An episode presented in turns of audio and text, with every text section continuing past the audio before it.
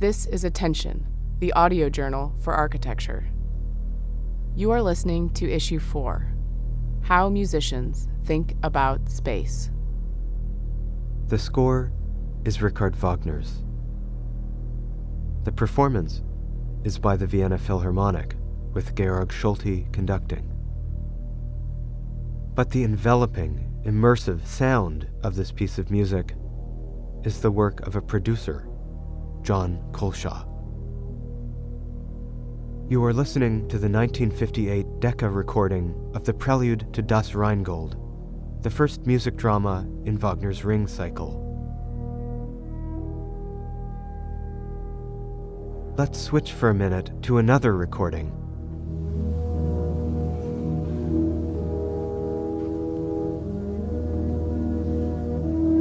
This recording of the same work, featuring Wilhelm Furtwängler conducting the Rome Symphony Orchestra, was made just a few years earlier.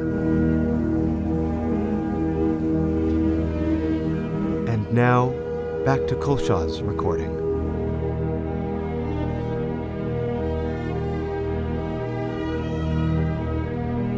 Can you hear the difference?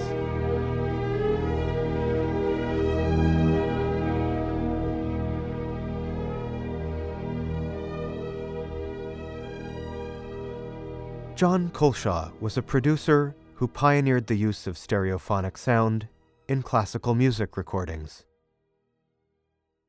He had a vivid spatial imagination and crafted recordings that were immersive works of art.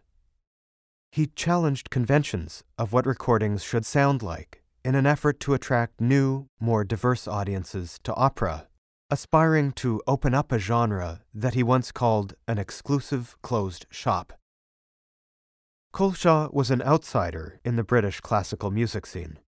He was born in a small town in the north of England and joined his father's bank before enlisting in the Air Force. He had no formal music training aside from some childhood piano lessons, but he was passionate about music, and while serving in World War II, he began submitting music reviews to newspapers and magazines.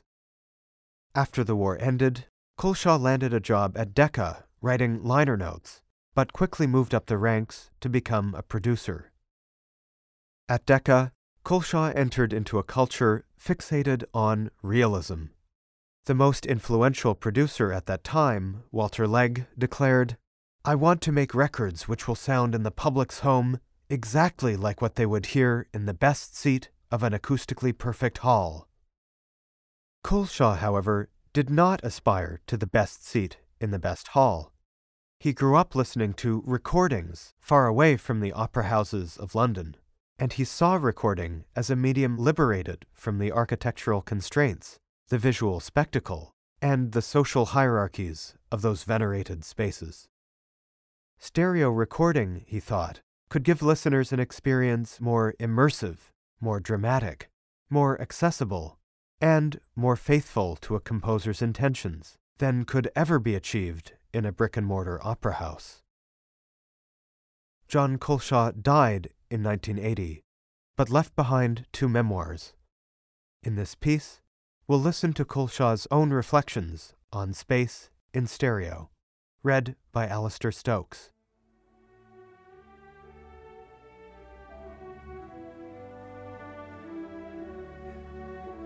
In 1951, Culshaw and a team of sound engineers were dispatched to Bayreuth, the town in Germany where Wagner built his Festspielhaus, to record its first post war music festival. The standard of singing and playing was exceptional, and the festival opened with a burst of emotion when, on July 29th, Furtwängler conducted Beethoven's Ninth Symphony.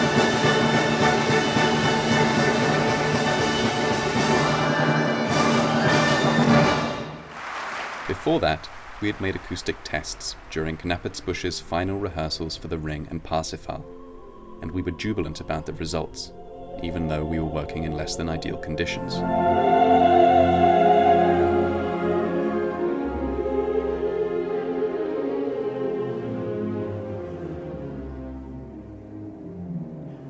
It was understandably not permitted for any microphones to be visible, which meant that, hidden beneath the cowl, they were too close to the orchestra, or, hidden among the footlights, they were too close to the singers. Kenneth Wilkinson overcame these problems by suspending a microphone high in the roof of the auditorium, the output of which he then blended with the closer microphones.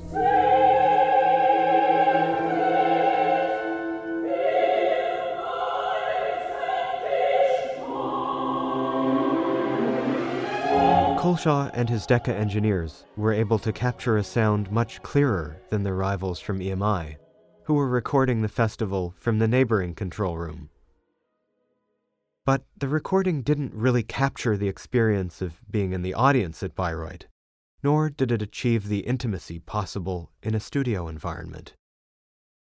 It left Culshaw wanting more.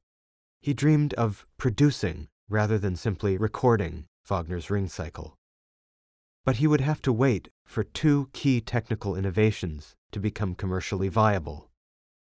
The first of these was the long playing record, or LP.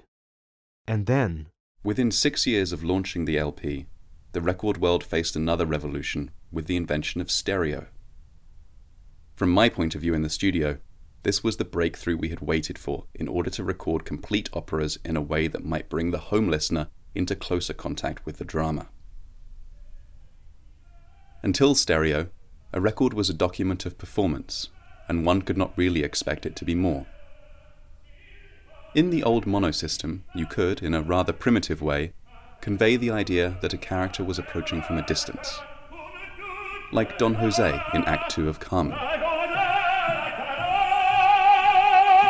You could more or less accommodate all the sounds a composer wrote in his score, but you could do little to suggest the sort of perspectives, the layers of sound he may have had in mind. In monophonic sound, there is only one channel. If we listen to a single channel through two headphones, our brain interprets the sound as coming from directly in front of us. Here's Culshaw's prelude to Das Rheingold again, but converted to a single mono channel.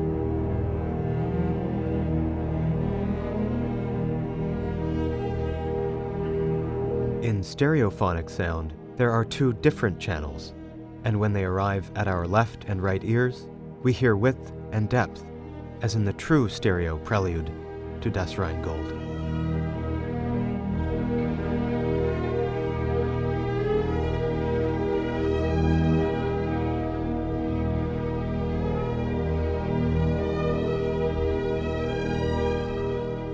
Stereophonic sound was not a new technology in the 1950s. In the 1880s, Parisians could dial into live operas through a théâtrophone, a device with a left and a right earpiece, invented by engineer Clément Ader. And in the 1930s, conductor Leopold Stokowski worked with engineers at Bell Labs to produce a series of unreleased experimental stereo recordings.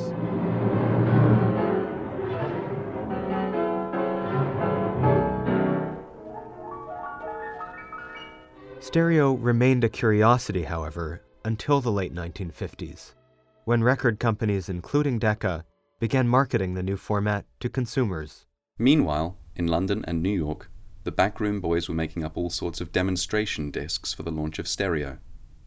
Ping pong was effective because of the sharpness of the sound as the ball appeared to bounce back and forth from one speaker to the other. Yes, sir. But like all such effects, it made its impression very quickly. Technical imaginations applied themselves to higher things, like old steam trains pulling into a station platform on the left, and then, after much clanging of doors and blowing of whistles, departing across the centre and off to the right.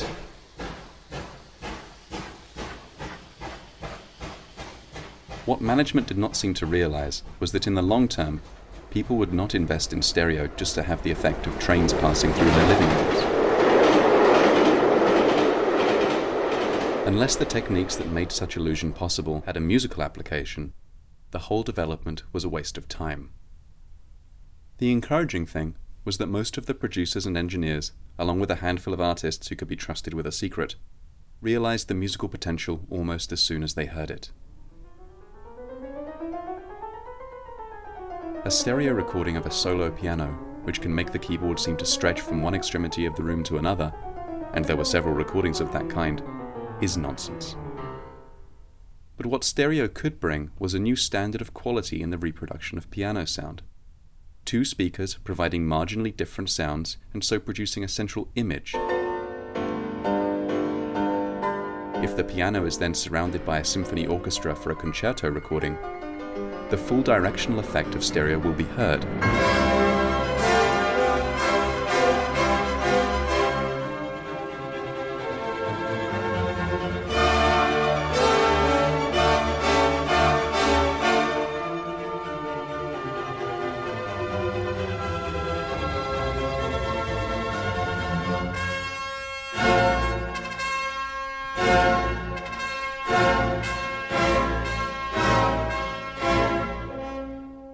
Yet there were those of us who saw beyond that, in the sense that we did not think that, finally, people would care at all whether the trumpets were on the left or the right. What they would come to recognize was the superiority of sound, the ability of stereo to capture the strands of a complex score and, in the right hands, weave them into a composer's intended texture. It was a tough sell to the Decca executives, however who worried that artists would demand higher royalties to record in the new medium.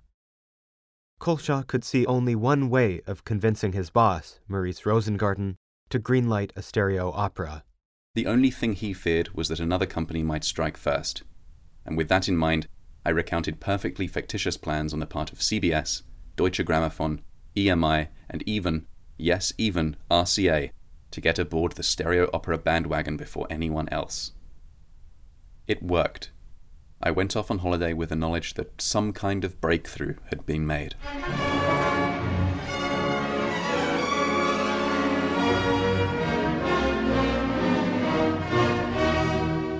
Culshaw's first opportunity to record a complete opera in stereo was Richard Strauss's lyric comedy of errors, Arabella. Strauss's Arabella turned out to be a sort of baptism of fire. My immediate concern, apart from the music, was to make Arabella into one of the first operas recorded in genuine stereo, which required that the artist should move about according to the nature of the dramatic action.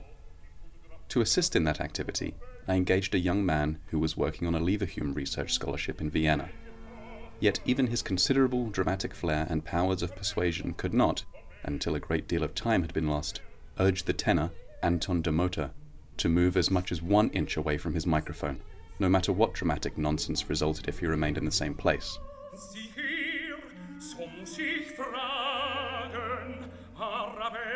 The ladies took advantage of the need for movement to jostle for position.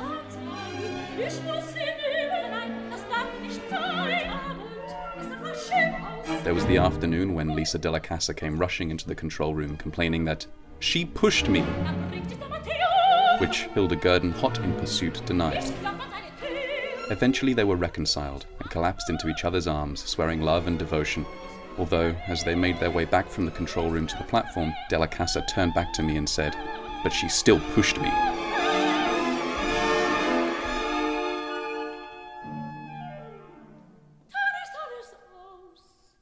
Culshaw wasn't particularly proud of Arabella, but he continued to see Richard Strauss's operas as fertile ground for spatial experimentation. For the final scene of Salome, as Birgit Nilsson sings to the severed head of John the Baptist, Culshaw surrounds us with trembling flutes and clarinets, while keeping Nilsson's voice at a cold, reverberant distance. It's a combination of claustrophobia and emptiness that heightens the feeling of horror.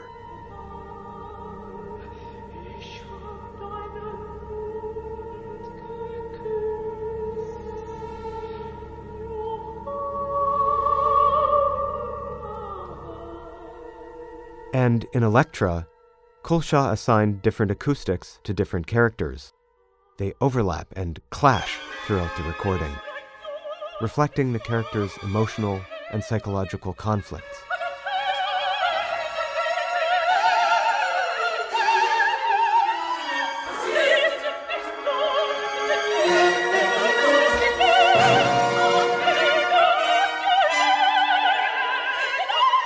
Elektra was too disorienting for some critics, like Conrad L. Osborne of High Fidelity, who accused Culshaw of violating the score with, and I quote, heavy handed and tasteless sound effects.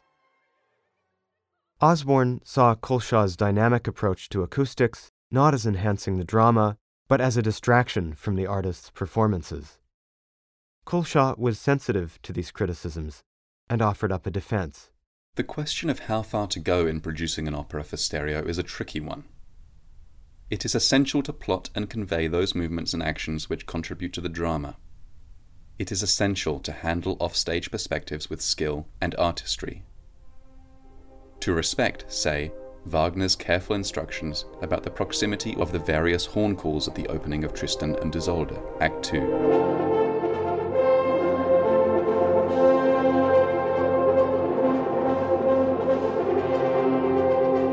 Such things can probably be better done on a stereo recording than in most theatres.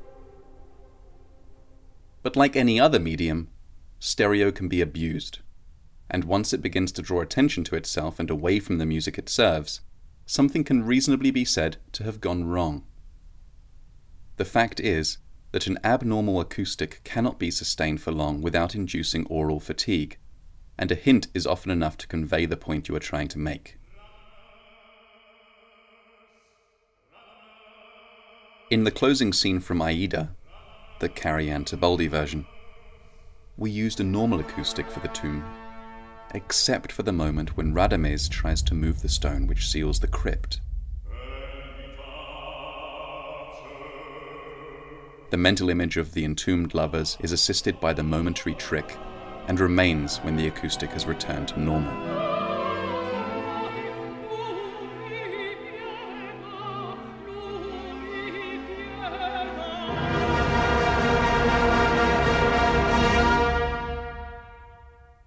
One should approach each opera on its own terms and try to imagine what sort of sound the composer had in mind. Just because 19th century theatre design imposes a generally invariable pattern on orchestral layout is no reason for a similar inflexibility in the recording studio. The sound you should seek for Otello is not the same as the sound for Aida. Rosenkavalier is not the same as Elektra. To vary the approach is not a gimmick. It is simply the application of imagination to the business of making operatic recordings. For Rheingold, we wanted above all to have a great richness of sound for the big climaxes, while at the same time retaining a proper clarity. To use a crude and somewhat debased word, we wanted the result to have impact, a sumptuous kind of impact.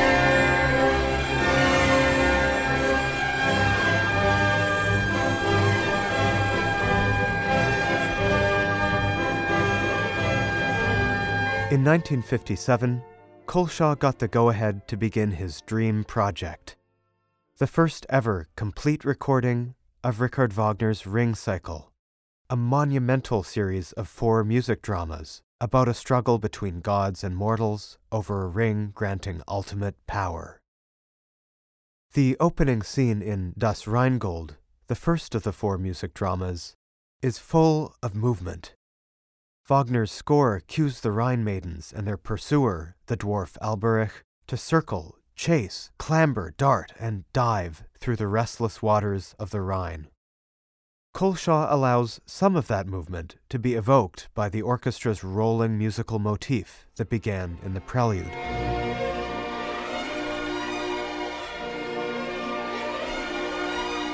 But he also had the singers move relative to their microphones, here, we hear Flosshilde in the center.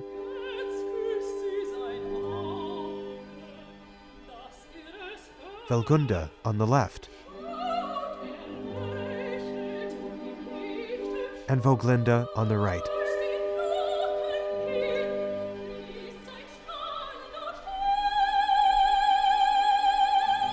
As Woglinde swims to another rock, taunting Alberich, we hear her move away from us as if we were listening from Alberich's perspective.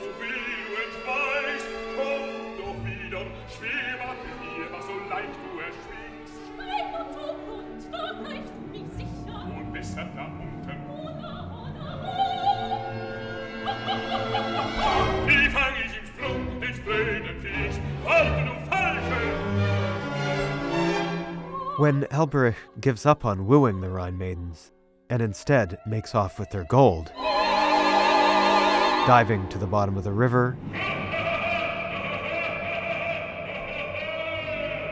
we are now listening from the perspective of the Rhine maidens. These shifting perspectives continue throughout Das Rheingold and the entire ring cycle. Rather than disorient, they heighten the emotional impact of the music and make us aware of two opposing scales in the drama the epic scale of that struggle between gods and mortals, and the intimate scale of the characters' inner psychological lives. We witness horrifying scenes from a panoramic perspective, such as in scene 3 when Alberich terrorizes his Nibelung slaves.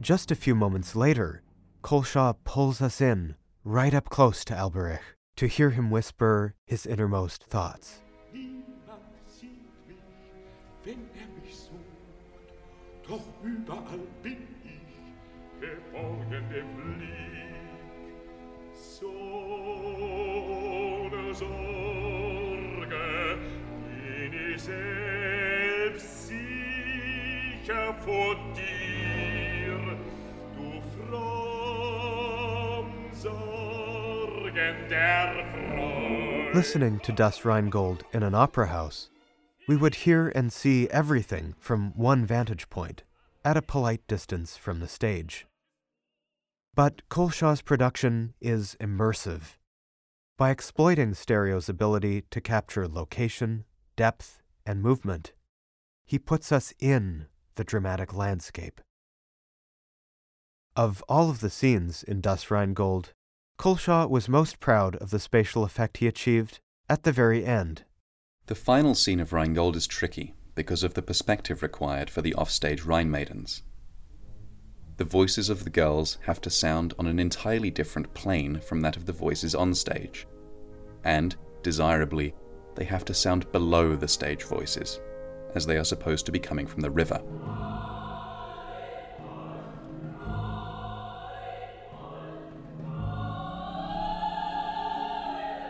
Technically, this is impossible. Stereo will do anything you want in the lateral sense, but it cannot give you a vertical perspective.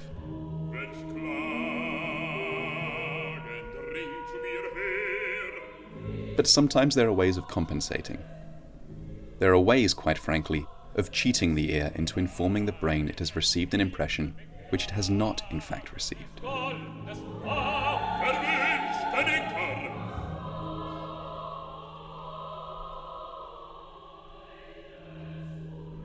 When it was released in 1958, Das Rheingold was not only a critical success, it also became a commercial hit, and the complete ring cycle, finished seven years later, remains one of the best selling classical recordings ever.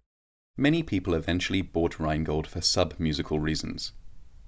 But when the novelty of the effect had worn off, I am equally sure that those same people found a much more rewarding appeal in the music itself. When you are dealing with unfamiliar music of any sort, the problem is to catch people's interest, and it seemed that Rheingold had that ability. Had we made a solemn, musicological approach to the opera, we might still have sold it to the converted, but not to the mass of people for whom the title Rheingold meant until this record appeared something heavy, long winded, and boring. The Ring's commercial success wasn't simply vindication for the enormous cost of the production. To Culshaw, it also represented a political and moral victory. Culshaw believed that great music could transcend the context of its authorship and performance.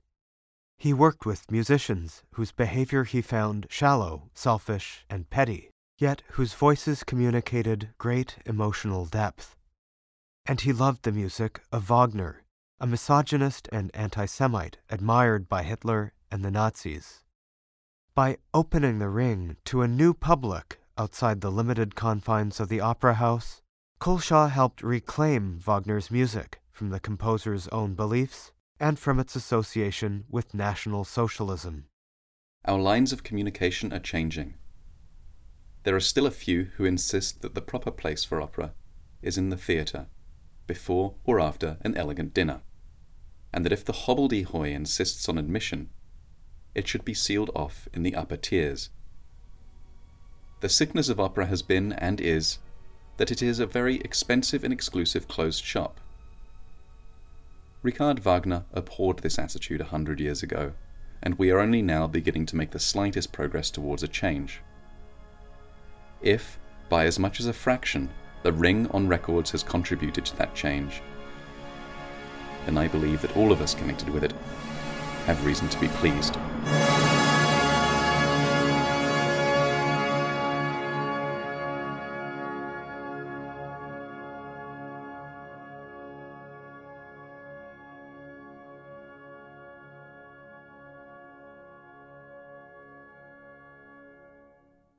While John Culshaw's recordings continue to be feted today, his production techniques have, sadly, not survived, at least in the classical world. His productions were exorbitantly expensive, requiring a huge studio space, many ranks of microphones, custom built recording consoles, a large staff of engineers, and numerous takes. As recording equipment got smaller and more portable, it became easier to record live opera at considerably less cost. No longer was it necessary to hide microphones in the cowl or between the footlights, as at the 1951 Bayreuth Festival, where Culshaw first recorded Wagner. Culshaw's dynamic approach to spatialization and acoustics reverberates more strongly today in pop and electronic music. He was part of a generation of producers and musicians from across the musical spectrum like George Martin and the Beatles, or Teo Macero and Miles Davis, who realized the potential of stereo to go beyond realism and pushed music in new directions unbound by physical space.